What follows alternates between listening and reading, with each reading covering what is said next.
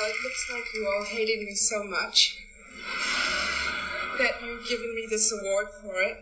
That it can be about the performance and not the politics. This moment is so much bigger than me. And I can't deny the fact that you like me. Right now. You like me. And thank all of you who voted for me, and all of you who didn't. Please excuse me. I deserve this. Thank you. And welcome back to this week's episode of Academy Queens. I definitely didn't go up to that mountain to fish, Joey Gentili. And I've known one or two savage queens in my time, Brandon Stanley. And this is Academy Queens, your LGBT guide through the Academy Awards per decade per category, and this is the class of 2005. Brandon, we have made it. We're halfway through. Let's own the rest of this shit. Yes, it's a pretty good year, I would say, or at least a, a, a year that'll be fun to talk about. Yeah, for sure. I know it definitely has some controversy in this year. I mean, it is literally still controversial to this day, um, due to its best picture win. We're actually recording this on March 6th, and yesterday would have been the 14th anniversary of this Academy Awards. Oh wow. Crazy thing. Crazy, crazy thing.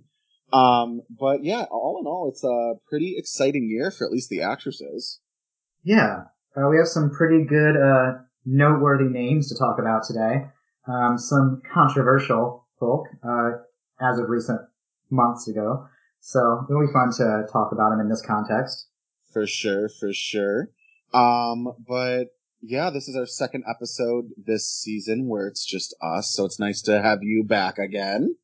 Yes, it's been a last week was a nice change of pace because we recorded all the guests 1st before we did um the just you and I episodes, and recording that was a it was kind of a nice change of pace. We love our guests, but it was nice getting it getting back to the uh the old way of doing things.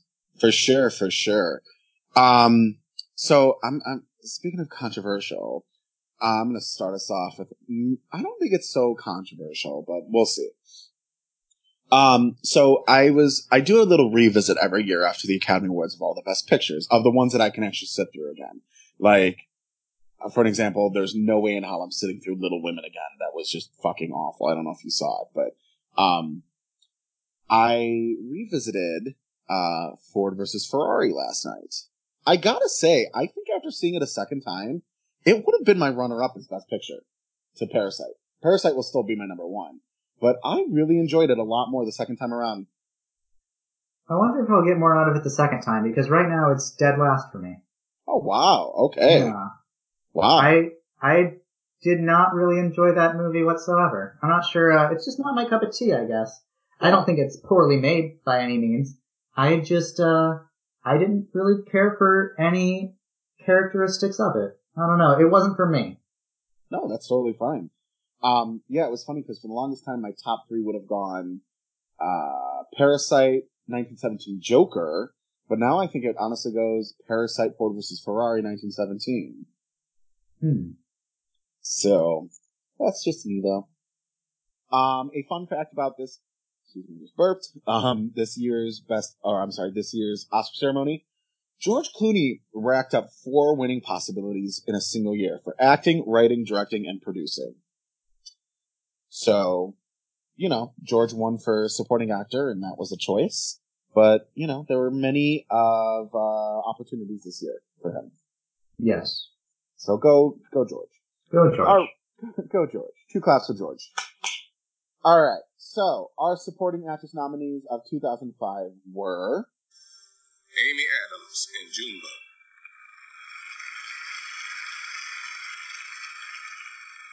Catherine Keener in Capote.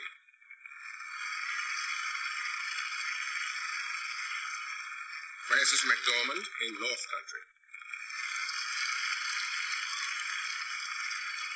Rachel Weisz in The Constant Gardener.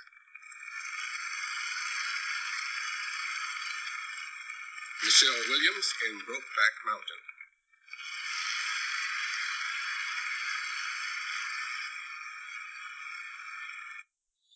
Alright, starting off with Catherine Keener as Nell Harper in Capote. This is her second of two nominations. Um, all nominations except for one win going into Oscar night.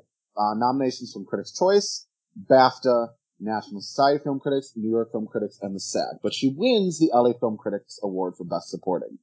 In Capote, again, Catherine plays Nell Harper, the author of To Kill a Mockingbird, who was really good friends with Truman Capote, as he does deep um, uh, research into uh, his book. What is it? Cold Blood. In Cold Blood. Yeah, and she's kind of like the best friend slash words of wisdom in his ear throughout the film, and uh, this performance gets shit on a lot. So let's see what you've got to say about it. Yeah, this is definitely the nomination of Catherine Keener's that I think people tend to forget about. I think when people think of Catherine Keener and Oscar nomination, being John Malkovich is usually the first one that pops into mind. I don't think Catherine Keener is bad by any means in Capote. It's a very low key performance, is not the big upstagey type of supporting turn that we often get in supporting. Uh, she's a very warm presence. She's a guiding light, you could say, for uh, Philip Seymour Hoffman's Truman Capote. It's a very easy character to like and revere in a way. I mean, knowing that this is the person who I believe it when the movie is taking place, she's in the process of writing To Kill a Mockingbird. I don't think it's been published yet, if I recall correctly. But, I mean, given that historical context, I mean, every American read or was supposed to read To Kill a Mockingbird in middle school. I mean, this is a person that everyone is basically familiar with past a certain age. So, she's playing someone very identifiable um, something that everyone knows at least a little bit about, at least some trivia bit about, given you know her work. But it's not a performance that you really remember when the movie's over. I mean, Philip Seymour Hoffman as Truman Capote. You know, he's the title role. It's who the movie's about, and he's getting such a transformative performance that if you think of Capote and Catherine Keener is the first thing that pops into your head, I'm really questioning you. And maybe you just stand Catherine Keener really, really fondly but I don't think there's anything bad to say about it. Sometimes I guess you could say she blends into the background a little bit, but I think that's also due to the nature of how she functions in this world. I mean, we see in the group scenes at parties and dinners with all of these socialites and artists, a lot of people don't really seem to take her seriously. Uh, perhaps it's because she's a woman, um, and a southern woman at that in a very New York world. Um, and you know, the, the cool, uh, sad irony of it all is she's about to become the most famous person in any room that she's in, uh, given, you know, the book she's about to publish in due time. So I don't hate this Catherine Keener performance, but it's understandable to me why some people would forget it or label it a coattails uh, nomination, considering who she's performing opposite but I don't really have any negative notes about it. I think the way she sometimes becomes forgetful or blends in or whatever you want to call it is a little bit conceptual because of, you know, the world she's occupying. Um, maybe I'm just reading too deeply into it like I do, but, uh, it kind of worked for me on this most recent rewatch. Yeah, you know, it's funny when you said that, like, you know, if you think of Capote, it's not like you think of, you know, uh, Catherine Keener. It's like thinking of Funny Girl and thinking of Kay Medford, but oh wait, that's literally what I said in 1968. And I'll stand by that one. Like I think more of Kay Medford and Funny Girl than Miss Barbara. But I would agree. I don't think of Catherine Keener when I think of uh, Capote. And it's funny because we did kind of throw a little shade at her in 1999. And I kind of want to like go back to that recording and hit myself over the head because I was remembering this performance in not the best of ways until I revisited it. this. And no, this is not a showy performance. It is a very, I wouldn't even call it like a background performance, but it is, it is definitely supporting, but it is a good one and it's subtle and she does really fine work here. Um, it, it's funny that you mentioned that she's about to be the most famous person in the room because it is so true. Um, I think what Keener does is pretty well damn good. Um, and it doesn't need to be over the top. I've got no complaints about this one. I think this is an earned nomination. Um, and, but this is definitely one of those nominations where looking at, looking at it, um, not from a ranking standpoint, but from the actual night of the ceremony where the win for Keener was just the nomination. Yeah, it's funny you mentioned the 99 episode because uh, when I was watching this movie again, I kept thinking how unfair uh, I had been uh, to Catherine Keener because she does do some really intricate stuff here. She's just in a movie that um, someone else is the focus. So, and she rightfully and understandably never tries to steal the spotlight. It would have been honestly kind of weird if she had. So yeah, I, I respect this Catherine Keener performance now more than I have in the past.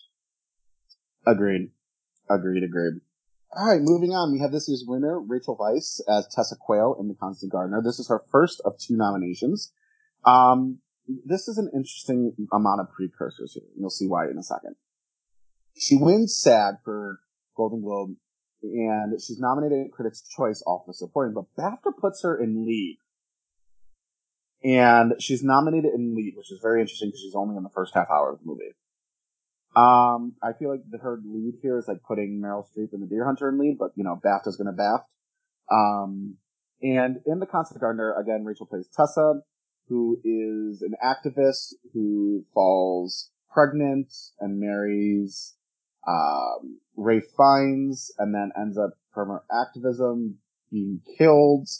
And it's a very political, it's, it's a political thriller that is kind of all about taking down the man. And what do you think about Rachel Weisz's performance here? So this is a movie that I hadn't seen pretty much since it came out. Like I think the last time I watched The Constant Gardener, my family had like rented it or something. And I remember not really caring for it then. I was also much younger then, and I don't think I really grasped everything that was going on in it. I'm also from a pretty conservative family, and her character is a little bit of a, you know, social justice warrior, as some people on that side of the political spectrum would call it. So I could imagine how myself and my family might have just like brushed off the entire thing after it was over. But upon revisiting this movie for the first time in like 15 years, I really like her in this movie. Um, she's pretty damn heroic and this is a, another character it's very easy to be on her side. Um, I think she's in more than the first half hour. I think she's in like the first half of the movie, but, um, after about that first half hour, she's like trickled throughout. But after about halfway through, she's pretty much gone, except for like some video footage or whatever that's uncovered. So I guess if you're only looking at the first half of the movie, I can see how category placement would be on your mind. But if you break down, if you're looking at the entire film, I think it makes perfect sense that she's in supporting here. I think this is a very powerful performance that she's giving. Um, you can tell Rachel Weisz really is on her own character side. She really believes the things that her character is fighting for, and she really wants to showcase all the matters at hand in this movie. It's a very moving performance and powerful but short-lived considering the nature of this person and what happens to her and what happens for the rest of the movie after that. So I really respect this performance more now than I have in the past. So I like when the Academy doesn't really do Academy things and they nominate films that usually wouldn't seem like Oscar films. Now granted, any movie that comes out in a year theatrically is up, is eligible for an Academy Award. Yes, I get that. The Constant Gardener does not feel like an Oscar film. With that said, I don't like this film. I don't like this film. I don't like this performance. I don't find anything she's doing here to be Oscar worthy. The fact that she won for this is baffling to me because there is not a singular moment in this movie where, yes, she's good. She, she, she's fine for the movie, but really? Like this is what we gave her an Oscar for? Mm, I don't buy it. Um, yeah, this doesn't work for me in any way, Oscar wise. Um, like I said, she's fine in the movie. She does like the, the scene where we're introduced to her, not the scene where she's getting on to the helicopter or the airplane, whatever it is. Um, but like the classroom scene where she starts like going head to head with Ray, uh, Ray Fiennes. That's good. But Oscar worthy? No. Sorry. I, I, I gotta think that this was a completely campaign win because this is not Oscar worthy material.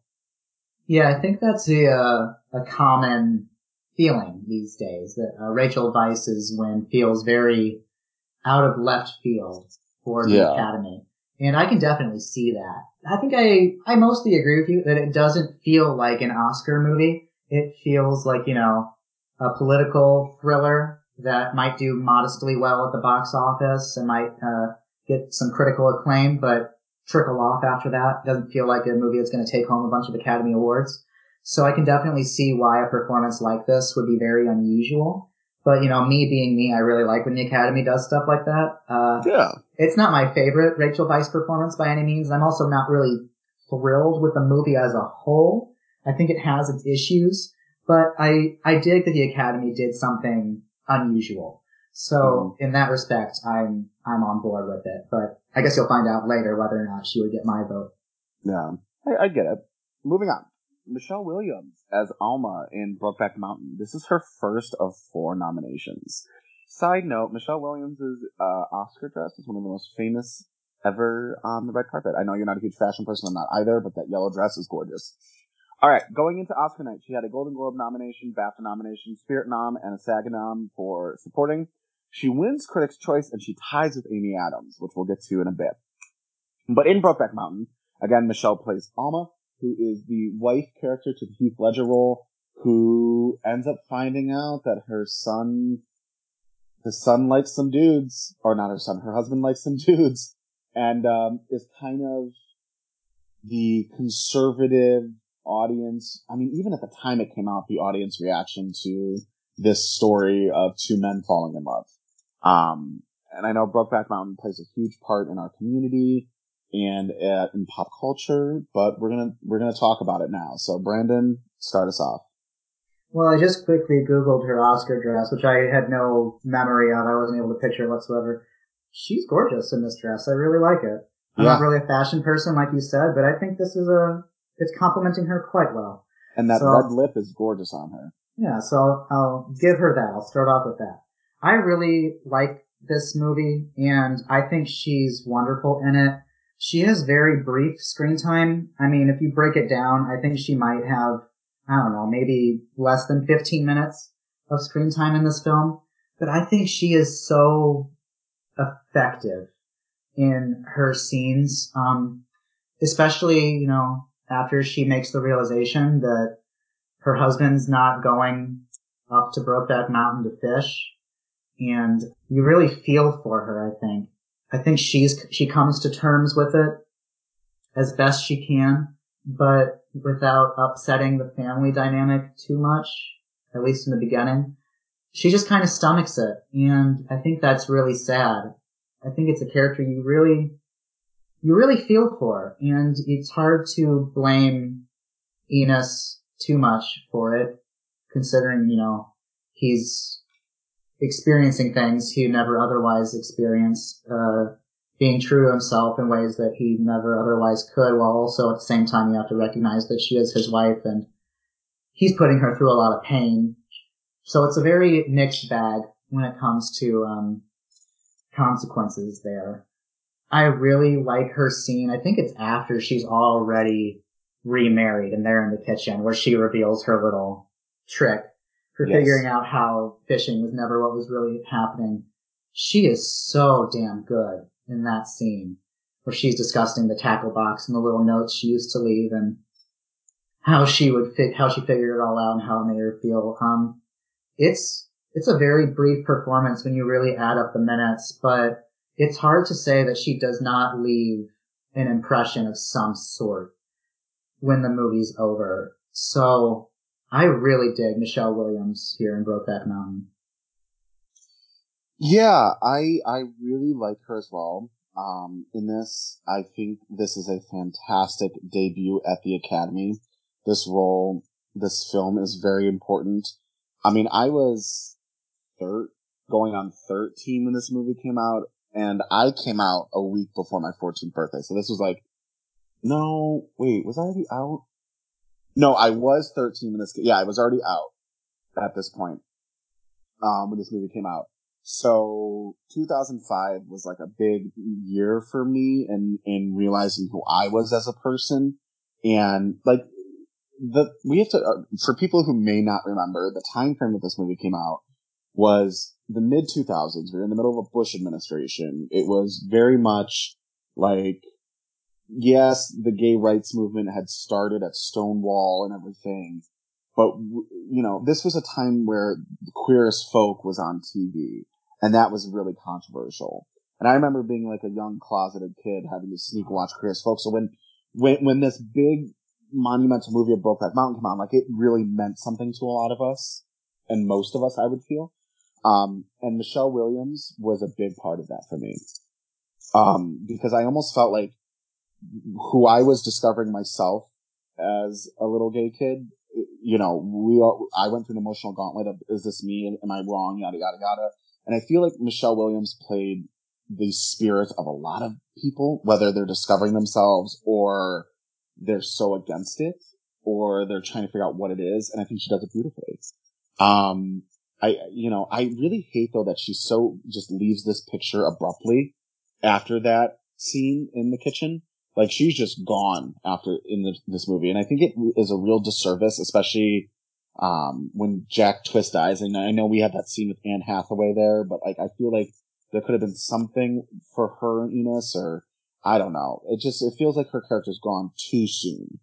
Um, but she is beautiful in this. She's an emotional gauntlet. She is everything that I need her to be. And, you know, maybe this is a clue to my rankings. Maybe it's not, but little 13 year old me rooted for her on Oscar night. Mm-hmm. So, um, you know, and a, a big thing that causes this year to be controversial is this losing, brought Brokeback losing to Crash for Best Picture. Now, I will go on record. I, I've said it before on our Twitter. I'm okay with Crash winning Best Picture. I actually like Crash as a movie. Is it great? No. But I think the 2005 lineup, none of these movies are really good. And what I mean by that is like Brokeback, I own it on Blu-ray. I'll watch it, but I find it to be boring as a film as a whole. So that's why I think I'm okay with Crash winning because it's like the best of the worst. Um, but yeah, I think Michelle Williams is is really really good here. Something I also really admire about Michelle Williams in this is she is like truly supporting. Like there is like no question. This is like a quintessential supporting turn. And that's something, especially in our modern times, that I really admire. And you know what too? All of Brokeback's women are really good here. Anna Faris, Michelle Williams, Anne Hathaway. I honestly could have seen Anne Hathaway in this lineup. Yeah, I wouldn't have minded it. Yeah. Um, but all of the Brokeback women are really good here. Even, yeah. um, um, Kate Mara and what's her name? Um, who played Daphne in Scooby Doo. She's in this. Oh yeah, um, Linda Cardellini. Yeah, Linda Cardellini. They're all great. Good, good for Brokeback's women. It, it, I mean, I mean, I'll say it too. A, a, lot for for gay and bi men too. Their their backbone are the women in their life. And I think Brokeback is a prime example of how women really are there for us. So. Yeah. Brokeback Mountain is a remarkable film. I know it's not, it's not going to be everyone's tempo, even people within the queer community, such as yourself. I know it's not everyone's thing when it comes to, you know, the way it's made and the pace and all that. But I think if I were to select Best Picture that year, I would probably go with Brokeback over mm. Crash. Crash would probably actually probably be my fifth in that lineup, to be perfectly honest. Um, I suppose if I had to pick a second, and there's a pretty big gap between first and second for me in this best picture lineup, I'd probably go with Good Night and Good Luck. But yeah, I think Brokeback is a pretty remarkable film, but I understand it's not going to be everyone's thing. Yeah. Yeah, understandable. All right, all right. Well, we're moving on to Amy Adams, our first Amy Adams outing. Because we got a lot to go through when it comes to her. Um, Amy Adams plays Ashley in Junebug. This is her first of six nominations. She goes into Oscar night with a win from Critics' Choice. Again, remember she tied with Michelle Williams. And National Society of Film Critics gives her a win, but she's nominated at SAG and the LA Film Critics Association. In Junebug, again, Amy plays Ashley, who is an over-the-top, excited, but sometimes obnoxious woman who is pregnant, who really stands out in her family and is almost an outcast in a way. Um, she's in a horrible relationship with Benjamin McKenzie. Um, she's great. He's awful. And unfortunately becomes the victim of a really tragic loss of her child. in the end. Um, spoiler alert, but you've had enough time to watch this. Um, so, Brandon, Amy Adams, what do you think for her first outing at the Oscars? I really like her in this movie. At least, I, I don't know if it's going to be true when this drops, but at the time of this recording, Junebug is on Netflix. So Mhm. if it's a movie you have not gotten around to yet, it's pretty accessible, uh, assuming it's still there at the time this episode is released. I think she's a whole bunch of fun in this movie. She's a beacon of light here. It's hard to dislike this person. She's so warm and lovable and you just want to be related to her in a weird way. She doesn't always fit in with this family, particularly with her husband, who's kind of a douchebag. Yeah. But it's a character that's, it's hard to not feel something at the end of this movie because she is such, she's so bubbly in the first, you know, two thirds, three quarters of this movie. And then, you know, her unfortunate incident happens and she is gut wrenching in that after the aftermath of Mhm. that situation.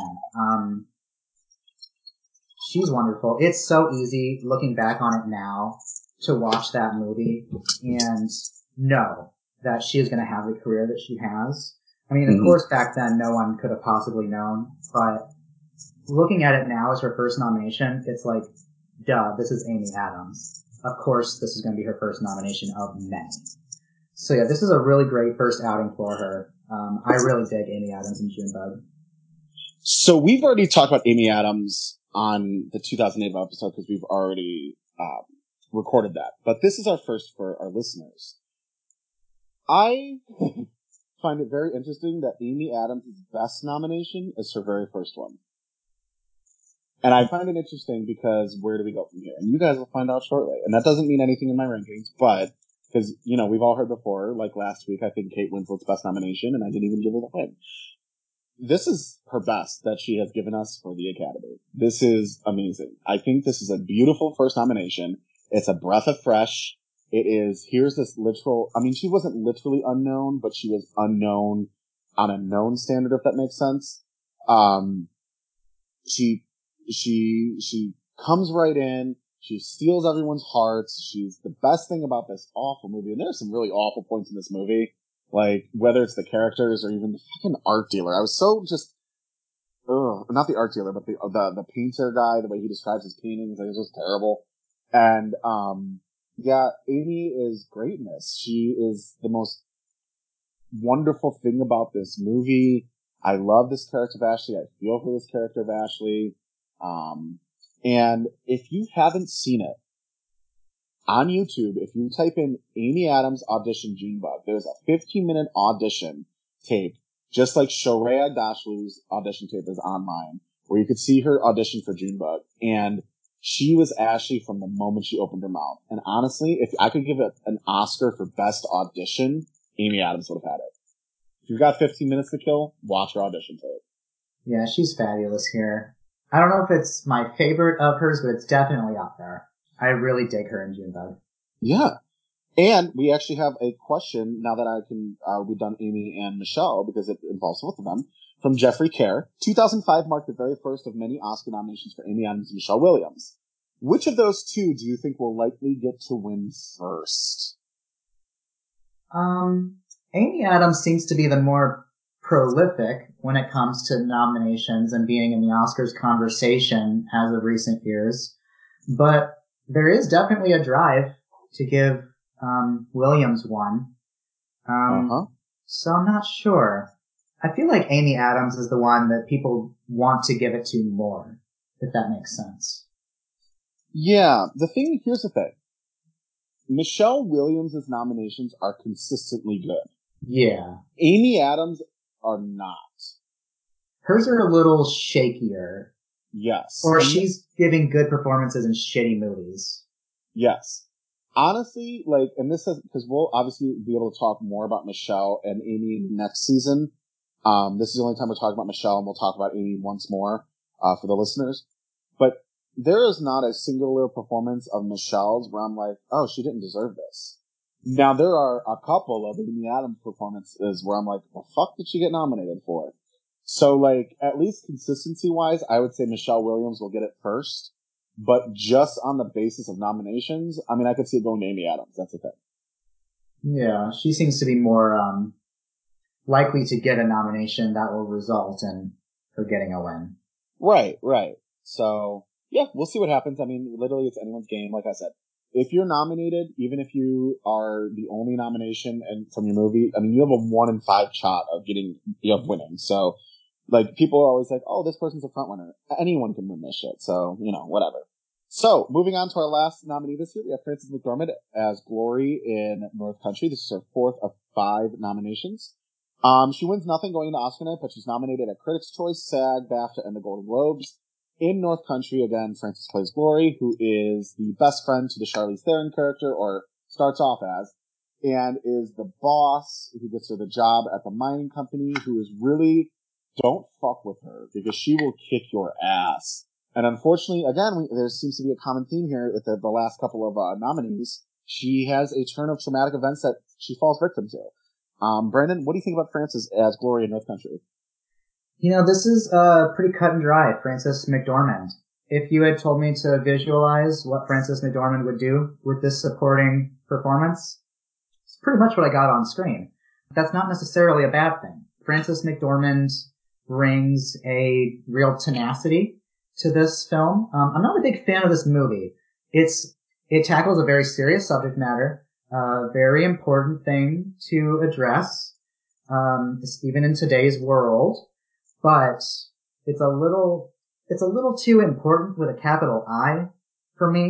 Mm, Like it's okay. a little bit too in your face. Like don't forget we're important as a movie and things like that tend to rub me the wrong way. Uh, I check out at a certain point. But Frances McDormand, I think she does what she does best. She gives these very lively, uh, tenacious performances and ultimately it makes the movie she's in better. I really like her, um, her moment in the end when she's in the hospital and she no longer has the use of her voice and she's using the, the vocal box, whatever you call it, where they put the thing on your neck. And I think she like tells someone to go fuck themselves with it and it's in that very like distorted, like computer voice.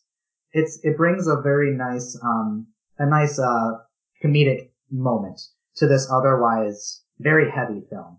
So I don't hate it. I don't love it. Uh, it is what it is. Love Frances McDormand. Uh, always glad that she is getting recognized. Yeah, um, I think I agree with you on this is like important with the capital I. I do like this movie a little bit more, I think, than you.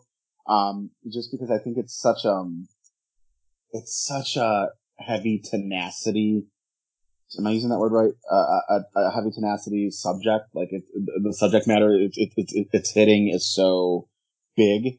Um, and I think it's a very important, especially in today's society, um, film to watch. I really like this role from her though. This is really good Frances McDormand. I do think it is cut and dry.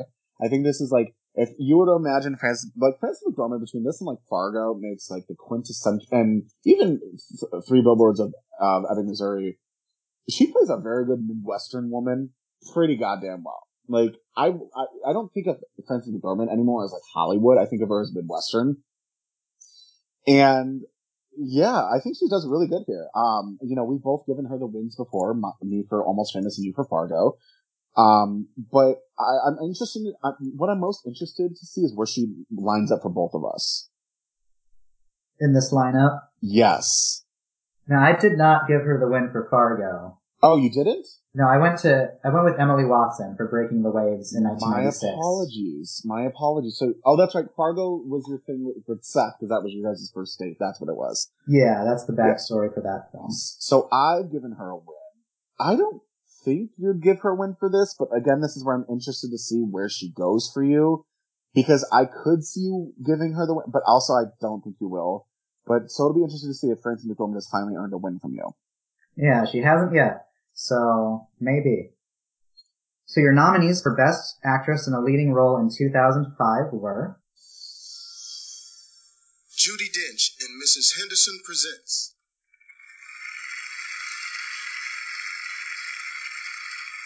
Charlize Theron in North Country.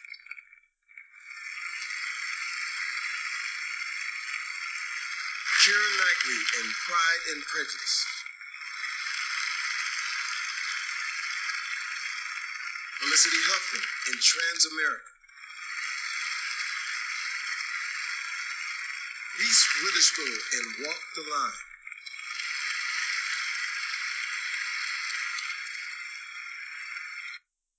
Okay, let's start with our winner for the year, Reese Witherspoon, winning for Walk the Line. This is her first of two nominations and her only win so far. Uh, going into this, she was pretty much a frontrunner as she takes the Golden Globe for Comedy Musical, the BAFTA, SAG, uh, National Society of Film Critics Awards, as well as a handful of smaller critics awards, and she's recognized with the Empire Awards and some other critics awards. In Walk the Line, Reese Witherspoon plays June Carter, the country music superstar who sees firsthand the ups and downs of Johnny Cash's career. So how do you feel about Reese Witherspoon in Walk the Line? Uh, it's fine. You know, I, I speaking of campaign wins, I feel like this was a campaign win, um, because she was everywhere. I I uh, I could see this in modern day, like if this had come out this year, this would be a supporting nomination. I I think you could play her in either category and it would fit, which I don't think I've ever said so far. Um, it's fine. You know, I think she's doing what she needs to do, but it, it doesn't stand out to me. Yeah, I pretty much um, agree with that sentiment. I think she is perfectly all right in this role. I don't have really all that much negative to say about the performance itself. Um, I can see why this type of performance would win, even beyond the campaign. Like we said with Hilary Swank last week in Million Dollar Baby, I can see this as being the movie that was the most digestible um, Yeah. with the old men in the Academy, and therefore I could see her getting a lot of their votes. Um, June Carter is also just a very likable person in this movie, and Reese Witherspoon brings a lot of charm to her performance of her. It's very easy to get behind her. It's uh, one of those roles where it's designed so that you are on her side. I can see where you're coming from, where if this had come out today, another studio or maybe the actress herself might want to campaign in supporting as a bit of a strategy. I lean more toward lead with her, but I can see how some people might try to spin it that way. But um, I think Reese Witherspoon is correctly in the right category here. Yeah, she brings life to June Carter, and the movie itself, I don't think is that great. Um, I don't think it's that remarkable of a biopic, but I think she does well enough with it to be memorable in the role. But it's not my favorite Reese Witherspoon performance by any means. No, not at all. Yeah, it's alright. Okay.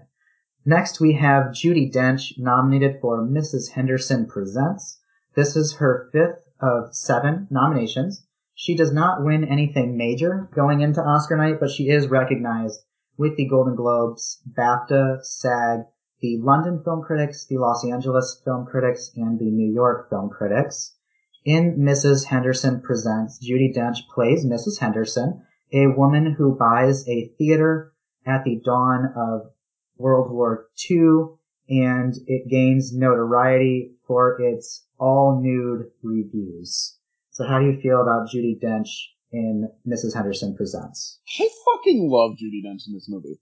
First of all, let's talk about how hard it is to find this movie in present day for this movie not being that old. You can find it at libraries or rent it, but if you want to stream it, you can't. There's no streaming option for this movie. You either have to buy it straight up or go somewhere and find a hard copy of it.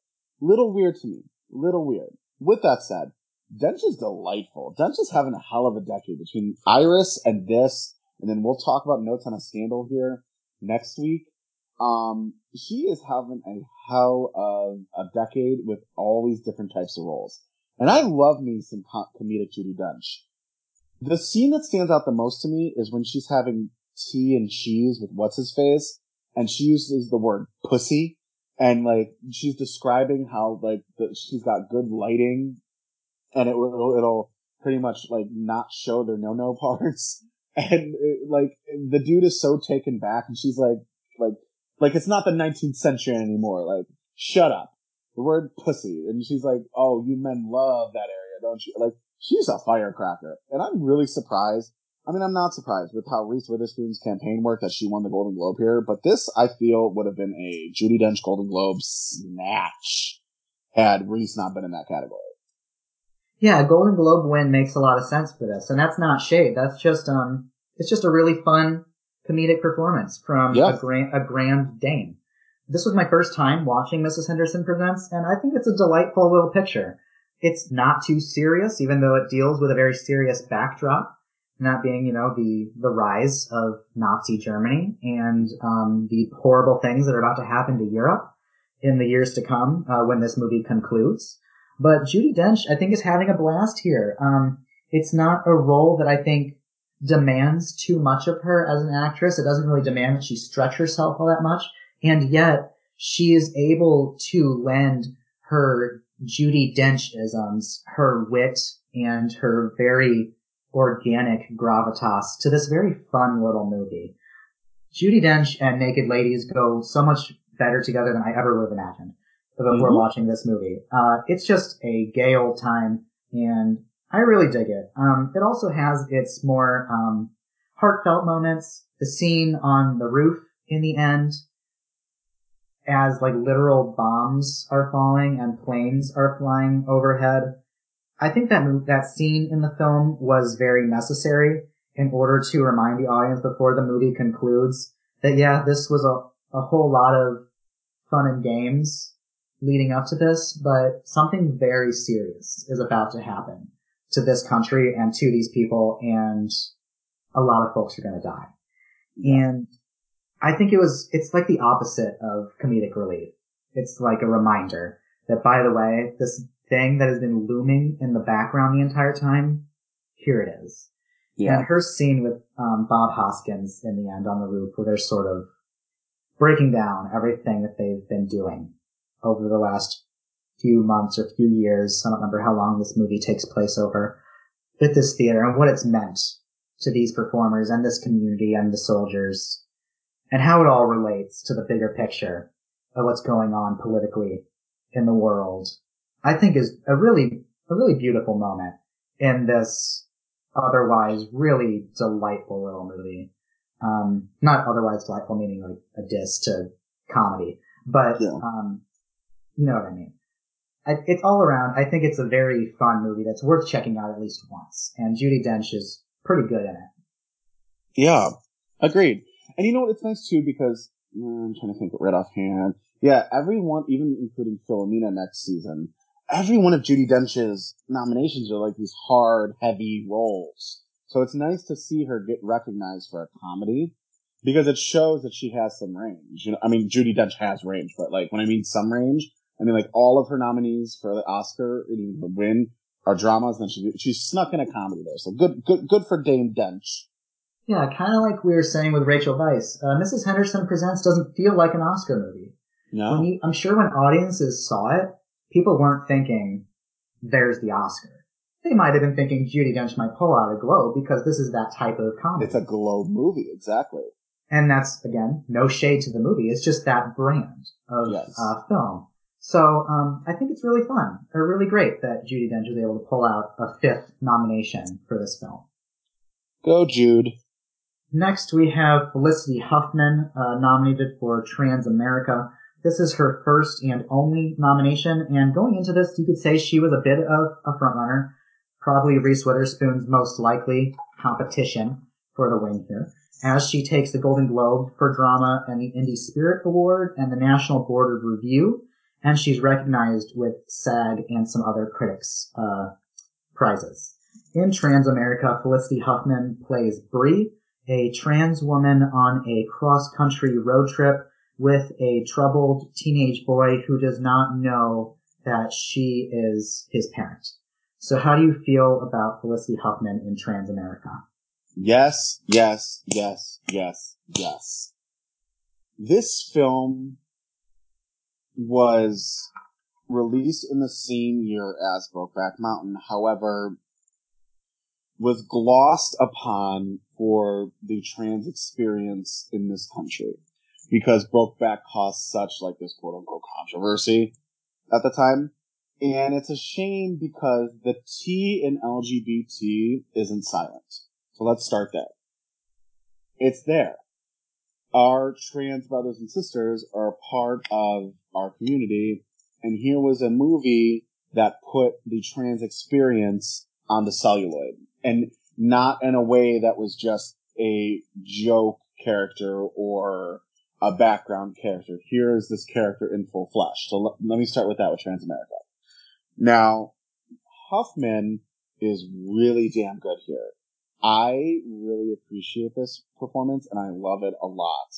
Um, you know, when you meet Bree, she is pre-op and she, so if you don't know what pre-op means, it's pre-operation to having, um, your gender reassignment surgery.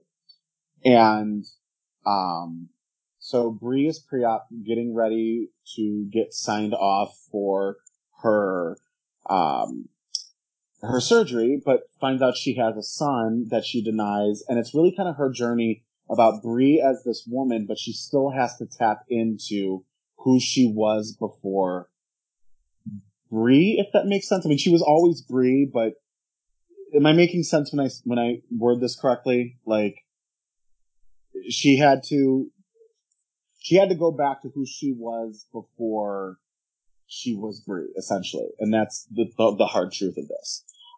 And it's, it's her journey about realizing what had happened in her past to where she is now. And Huffman takes me on the ride and I'm there for it. I think she did a beautiful job of this. And I, and I, and I really like this performance. I think this is really good. And despite Huffman's current social status, and if she'll ever actually work again, I know she's currently doing prison time, but, uh, or she did prison time or she's out or something. We'll, we'll see what happens. But, um, this was a deserved nomination for sure. Yeah, I have uh, mixed feelings on it overall. Um, looking at it in the context of when it was produced, I get the casting of her. Uh, it makes sense. It's also a little bit novel in a way because I feel like most people's instinct would be to cast a cisgender man and basically put him in a form of drag. So the idea of casting a cisgender woman to play a transgender woman was a little bit unique to the film world. Of course, it wouldn't be the first time it had been done. I mean, just to name one example, Olympia Dukakis had already done this in the past. So this wasn't the first instance of that happening, but it was at least mindful on the parts of the filmmakers to cast a woman to play a woman. Um, of course, in today's environment, we'd be even more mindful and try to cast someone with a little bit more of a connection to the trans experience. So it's it's a very complicated um, conversation.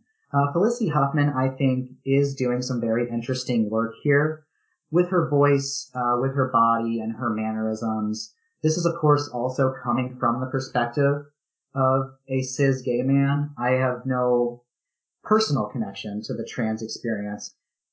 I know people that admire this film and this performance who are in the trans community. I know people that are on the opposite side.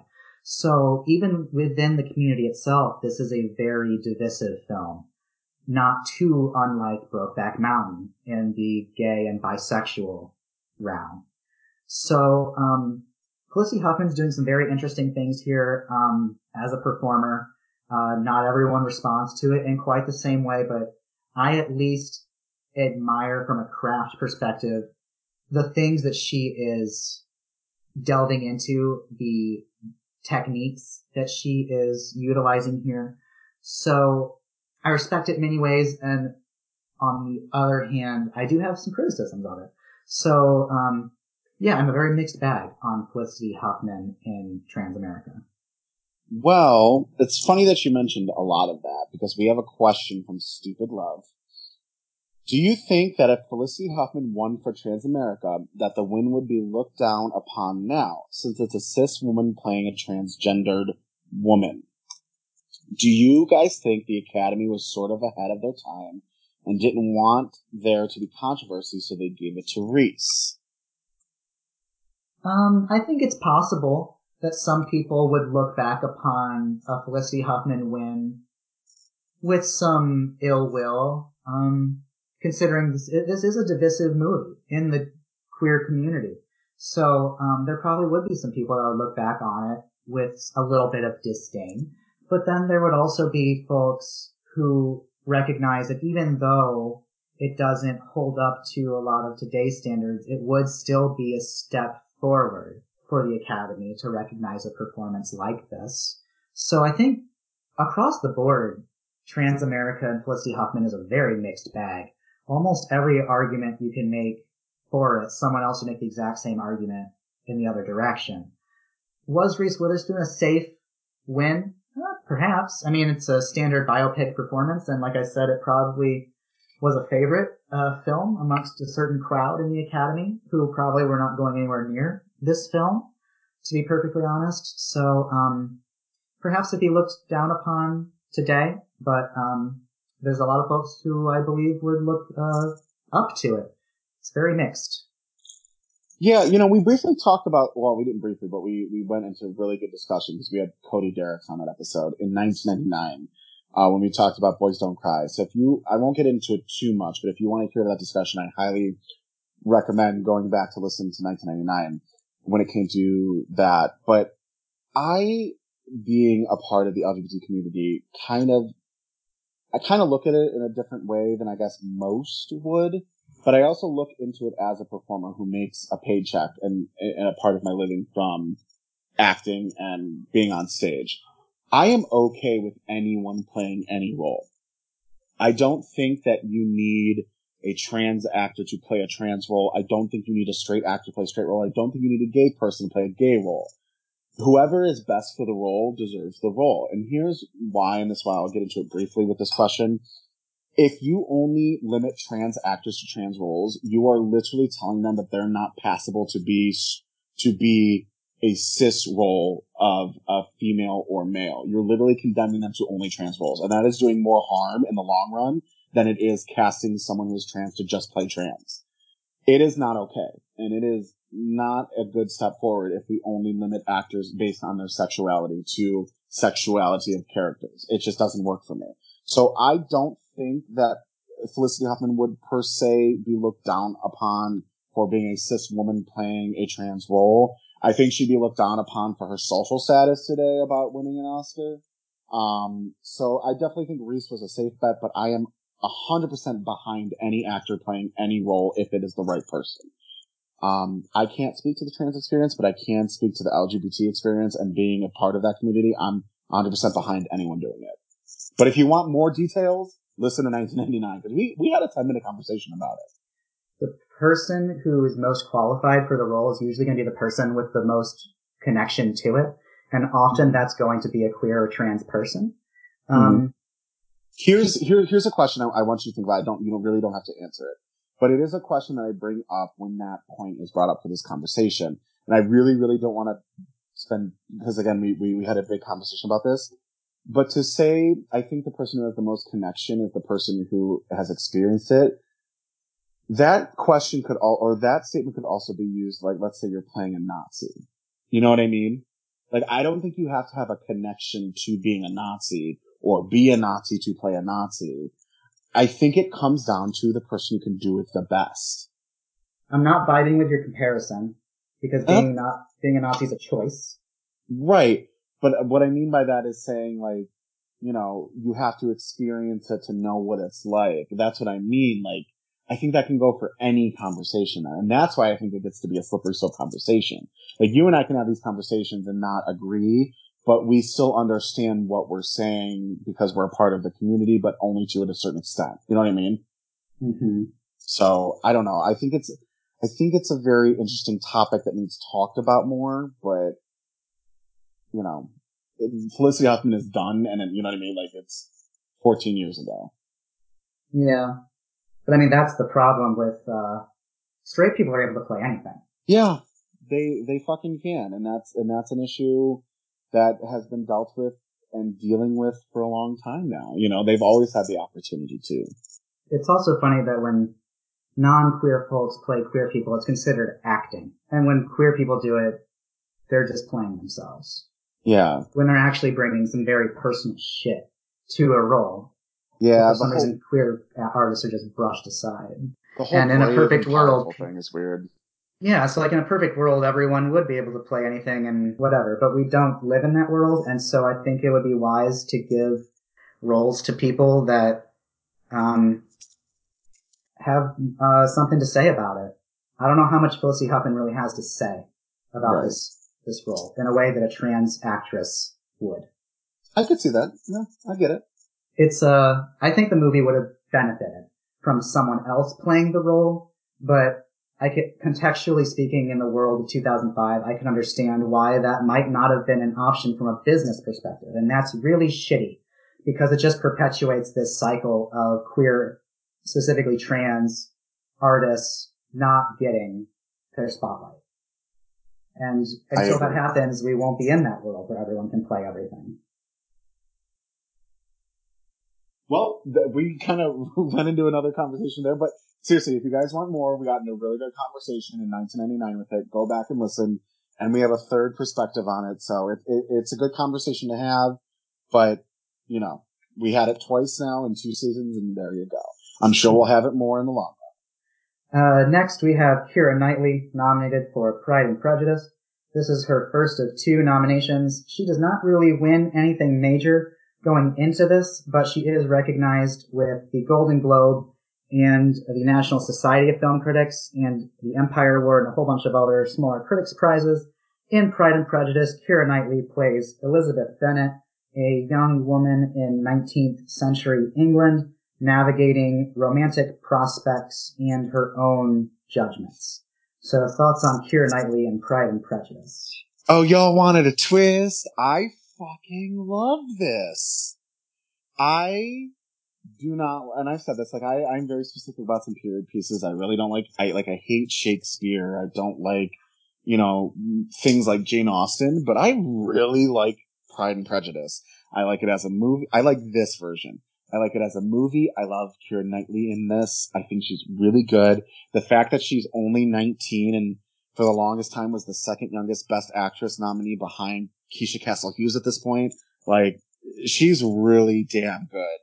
I believe everything. My heart breaks for her. Oh my god, I love this so much. I don't think that Keira, like Keira Knightley's Oscar nominations seem to be like ones that people aren't fond of for some reason. Like two in a row that she had was like, eh. But this one I really like. Like, really like. Um, she's fun. She's heartbreaking. Her scene where she talks to Mr. Darcy in the rain is just on point. I love everything about this. So good. Yeah, I feel like I'm having a flashback to uh, Wings of the Dove uh, because I put off this movie for a while because I expected to not like it. It didn't seem like something that I would really care for, but I was very surprised by how much I really enjoyed this movie as a whole. I really just enjoyed the film, Pride and Prejudice. And Keira Knightley's performance, I think, is really wonderful. Um, she seems to be having a really fun time playing this role. And not quite in the same way that um, Judi Dench is in Mrs. Henderson Presents, because this isn't quite the um, the showy comedic spectacle in quite the same way. Uh, but Keira Knightley is navigating this very um, sophisticated comedy of manners and really finding playful moments uh, therein, and really um, doing a lot of self-assessment because part of Elizabeth's problem is herself and her own prejudices about men and her expectations about romance and how things should play out, while also trying to make the mo- the wisest decision financially and for her family. Um, because we're you know living in a time where a lot of women's income was dependent upon who they married. Um, so there's a whole lot going on here, and I think Keira Knightley is putting a lot of things on display that really make her special as a performer. It's a very um, facial performance. There's a lot going on in the eyes. There's a lot going on behind her eyes. It's a it's a very calculated performance, and it's very fun to watch and pick apart as the movie plays out. Yeah. Agreed. This is, I enjoyed this way more than I thought I would have. And I'd seen it before, but revisiting it, I was like, oh, do I really want to watch Pride and Prejudice again? Yep, I'll watch it again. Yeah, I dig it. I liked it way more than I thought I would. Just, it's just like Wings of the Dove in the 90s. Yep. And we have a question from Andrew Carden. Did Brenda Blethyn deserve a nom for Pride and Prejudice? Absolutely. Yeah, I'm always gonna say yes to Brenda Blethyn. right? When she runs off and is chasing after her daughters, oh, comedic gold. Can I also say, I think Donald Sutherland is fucking perfect in this movie. Yes. Like, Yes, that is-. That is a casting decision I don't know if I ever would have made. But oh my god, is it perfect. Agreed. Now, I've never read this Jane Austen novel. Uh, it's probably her most famous one. I haven't read it. But, um, not having any, like, literary context, casting wise, I think Donald Sutherland fits the mold of this role so damn well. And, I mean, I'm not from, uh, the UK, so I can't speak to his accent, but I buy it. Yeah. Now, I do know he was working and studying in England in the late 60s and early 70s. Um, I cannot remember who it was. Was it Christopher Plummer? Oh, I'm going to find out after, I'm going to Google after we stop recording. There's a famous actor who loaned Donald Sutherland money to fly from London to LA to audition for MASH. And he got it. And had he not been loaned this money, of course he never would have been in MASH and his career would have gone in a completely different direction. Or maybe not even have happened at all. So he has some sort of lived experience, uh, in England with this accent. So I think that that makes sense why it would sound so natural. It doesn't sound like an American putting on a British accent. He feels very comfortable with it. Yeah. I agree. He's great. Yeah. Poor Donald Sutherland. That man is never going to get an Oscar nomination for a competi- like uh, competitive Oscar. Yeah, it's really unfortunate. At least he's got an honorary. Yeah, that's that's uh, some bullshit because I think he's one of the most like underrated actors of his generation. Mm-hmm. Agreed. Yeah. So next we have Charlize Theron uh, nominated for North Country. This is her second of three nominations. Uh, she does not win anything major going into this, but she's recognized with the Golden Globes, BAFTA, and SAG. In North Country, Charlize Theron plays Josey Aimes, a coal miner experiencing sexual harassment and sexual abuse in the workplace, which then engenders the first major successful lawsuit on the matter. So how do you feel about Charlize Theron in North Country? I know she gets shit for this, but I really like this too. Like, I don't know why she gets shit for this. I think it's because people just don't like this movie. But I buy everything. You know, Charlize is a South African American woman, um, raised and born and raised in South Africa. Um, doesn't share. See, I don't know if I can even say that. Um, because I don't know if South Africans have an area that's considered like the Midwest. But I'm just gonna say it, and if I'm wrong, please at me so I know.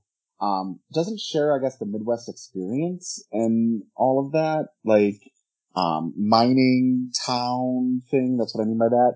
But you would think that Charlize grew up in northern Minnesota because from her accent work to uh, the way she gives off her so- her social status to um, the aspect of her living status. I mean, she, I buy it. I buy it, and I get the pain, and I get. I think her. I think her role is, uh, especially today, is super important because here is a woman who is con- who is considered a whore and a slut and shamed publicly for men's tales, and she's like, "This didn't happen," and no one believed her, not even her own family. Her own father despised her. Shout out to Richard Jenkins, by the way. Deserved a Best Supporting Actor nom for this movie. Um, she's great. She's great. She's great. She's great. I have zero complaints about this. What about you? Yeah, Charlize Theron is such a damn chameleon. And I know we usually associate that term with these like transformative roles, like her other two nominations, but even in something as um, mundane or nondescript as this type of um, character, I'm not trying to downplay the very serious subject matter, but this is not necessarily a transformative role in the way we usually think of it. And yet she fits so well into this world where you totally believe that this is her life, that this is um, where she comes from. The accent feels very natural coming from her. It doesn't feel put on um, in a in a way that accents feel uh, coming from some other actors. Um, it is a very serious subject matter, still, unfortunately, very important for today. Um, I mean, the most recent example right now is probably all the shit going on with Michael Bloomberg. Um, Yeah. that has recently been brought to life when Elizabeth Warren literally murdered him on the debate stage. Um, but yeah, this is a very serious subject matter, and I think Charlize Theron does a really wonderful job. I mean, I have my gripes with the film itself and the way uh, it's a little bit too in your face at times, but then again, maybe that works. Maybe we're supposed to feel how the characters are supposed to feel, the way they're they're being attacked and uh, mocked literally daily. So maybe that was a conscious decision on the director's part, uh, but it didn't really work for me uh, on that same level as a viewer. But Charlize Theron, I think, does a pretty decent job. I don't really have any major complaints with it. Um, it's perfectly good. Yeah. And with that said, we had a question that uh, involved both ladies from North Country from Catherine Short. The nominations for North Country seemed like an obligation considering the mixed reviews it received. Why do you think that Charlize Theron and Frances McDormand still earn nominations despite the relative failure of the film as a whole? Um, simply, I think they earned it.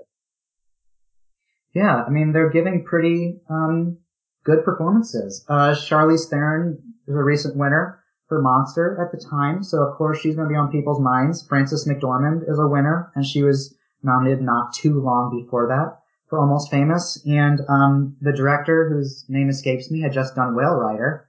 So this is a movie with a lot of folks who came together um, and made something really important for the time. So I can see why they would sneak in there with some nominations. Maybe the film didn't do as well as people would have liked, but um, I think it makes sense why they would come away with recognition. There it is. All right, all right. Well, um, as a recap, your best supporting actress nominees in 2005 were Michelle Williams, Frances McDormand, Rachel Weisz, Catherine Keener, and Amy Adams. Number five, no surprise, Rachel Weisz. Um, I think the Academy got this really, really wrong here. I don't get it, and this was definitely a campaign win. My number five goes to Frances McDormand for North Country.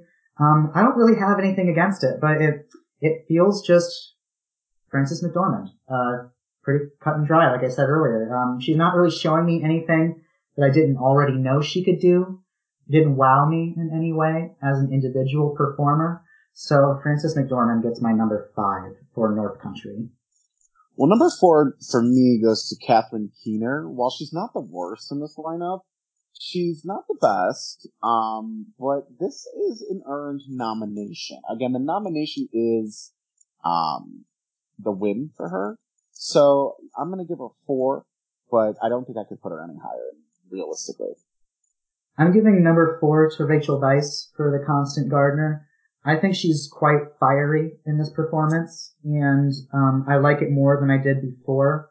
But um, it's not something that I see as the best performance of the year by any means. So she's only my number four for The Constant Gardener. Heard. Well, number three is actually Michelle Williams. Um, I love Michelle in this. I think this is a great, great first nomination. I think she really could have won this year, and I would have been 100% okay with it. Um, but McDormand and Adams do more for me in the long run, so unfortunately it's that, that number three trope for us. She just happens to fall in a place where the other two do more. Catherine Keener is my number three for Capote. Um, I'm coming away with this most recent rewatch uh, with her higher up in my rankings than she would have been before. I consider this a deserved nomination. I understand it gets shit on quite a bit. I know I'm guilty of that myself. And um, I think that's silly because uh, upon watching this again and really zeroing in on her, she's doing some really interesting work, especially when you consider how her performance is matching the director's approach to this character and how she fits into this story. So Catherine Keener is my number three for Capote. Well, uh, my number two is going to be Frances McDormand, which means I'm giving Amy Adams the win. McDormand is really good here. Honestly, I debated if I should give her the win here, but in the long run, I just I can't. I've already given her a win uh, a couple years ago. Plus, two Adams is just sublime. Adams, Adams, Adams gives the best performance of her Oscar nominations here, in my opinion, and she really should have won this one. Um, this was a no-brainer for me, I guess, in the long run, even though I debated. Um, yeah, I would have kicked myself in the ass had I given had I given McDormand this one. Um, Adams, you're a winner, baby. Amy Adams is my runner-up for Juno. I'm giving the win to Michelle Williams for Brokeback Mountain. Amy Adams is tremendous in Juno. This is a really great first uh, nomination for her. She is so warm and vivid in this performance. Uh, it's so easy to see how she would go on to a really wonderful career following this. But Michelle Williams in Brokeback Mountain just guts me whenever I watch this movie. I feel for this character so deeply. Um, and I love that she is only a very small fraction of this. She is that like true supporting part that doesn't ever try to upstage and there's never any question about her placement in this film. Um, yeah, I think she's wonderful in Brokeback Mountain. I think it should have been a, it should have been a win for her. So I'm giving it to Michelle Williams. Yes. Well, your lead actress nominees were Reese Witherspoon in Walk the Line, Judi Dench in Mrs. Henderson Presents, Felicity Huffman in Transamerica, Keira Knightley in Pride and Prejudice, and Charlize Theron in North Country. And I'm gonna give uh, the number five spot to the other North Country lady, Char- uh, Charlize Theron. She's not she's not doing anything bad by any means in this. She blends in really well with this film. She serves the film as well as she needs to. But um, I guess there's something I'm, I'm just drawn to the other ones a little more. So Charlize Theron gets my number five for North Country. Well, like last week, I'm totally disagreeing with the Academy. I'm giving Reese Witherspoon number five. Um, so like last week, I gave both winners the last place spot, and I'm doing it here this week again. It's fine, but it's nowhere near the level of every other person in this category. So Reese has got to go five. Uh, Reese is my number four for Walk the Line. She's delightful and charming in this role, but um, it's by no means my favorite performance of the year. So she gets uh, number four for Walk the Line. We're just switching up here because Charlize Theron is my number four. She's really good here. I like her. And yes, I'm saying I think Frances McDormand is better than Charlize Theron in North Country. But she's four. I mean, let's be honest. The final three for both of us are way better. Judi Dench is number three for me for Mrs. Henderson Presents. She's delightful in this. Uh, she's having a ball. This is a really, fun movie. Um, I love when the Academy's willing to recognize something that's not quite so daunting as a performance, uh, but it has its very serious moments. And Judi Dench um, rings true in all of the moments. So Judi Dench is number three for Mrs. Henderson Presents. Uh, my number three is also Judi Dench. Hilarious, on point, comedy gold, but not comedy gold gold to where it could be an Oscar gold. Um, she's good. So good for Judi, and I like it. And keep doing your thing, Miss Jude. My runner-up spot goes to Felicity Huffman for Transamerica. Um, I think she's doing some very interesting work here, but Keira Knightley, I think, is doing a fantastic job in Pride and Prejudice. I was so impressed with this film and her performance. It caught me completely off guard. Um, I think she is really fun to watch. And if you really watch what she is doing individually as a performer, she is just putting the, jumping through hoops and bringing the audience along with her. It's a delightful, intricate little performance. So Keira Knightley gets my win for Pride and Prejudice. Wow, I was not expecting that from you. Um, I gotta go Keira Knightley as my runner-up. Felicity Huffman is the winner. Um, as much as I love Knightley, I think this is really good. Um, I totally dig this nomination from her, and I genuinely really love the film. Um, Felicity Huffman is the clear winner for me here. I think she brings Bree to life. Um, I think that this role wouldn't really work with her. I feel. I mean, she literally becomes Bree. Um, and for that, I got to give it to her. I think this was definitely we don't agree with the Academy this year, so I mean we're giving it to different people, but you know I think the Academy messed up with Reese Witherspoon here in the long run, and I would give it to Felicity. So Felicity and Amy, you are my winners. Yeah, I have Keira and Michelle. Um, I was shocked by your supporting. I mean, I really shouldn't say shocked, but I definitely thought you were giving it to Amy. I definitely thought you were giving it to Felicity. So I like that you took me for a little ride. Yeah, I knew uh, Junebug was your favorite Amy Adams performance, so I had a feeling she was going to be your number one. Uh, and I'm pretty sure Felicity Huffman in Transamerica is one of those roles that you had mentioned to me a long time ago as being one of your um, winners. So I had a feeling it was going to be her, or maybe Judi Dench, given the uh, comedic nature of the performance. But uh, those were the two I was uh, deciding between. Yeah, this is a good year. Good conversation today. Yeah, So, anything else? I don't think so. Wow, this has been an 80 minute episode. We haven't done one of these in a minute. Yeah, it was very breezy. All right. Without further ado, again, I'm Joe Gentili, and I'm Brandon Stanwyck. And this has been Academy Queens, your LGBT guide through the Academy Awards per decade per category, and this has been the class of 2005. And on a count of a one, two, three, we'll give a good, great goodbye to you all. Ready? One, two, three. Bye. Goodbye.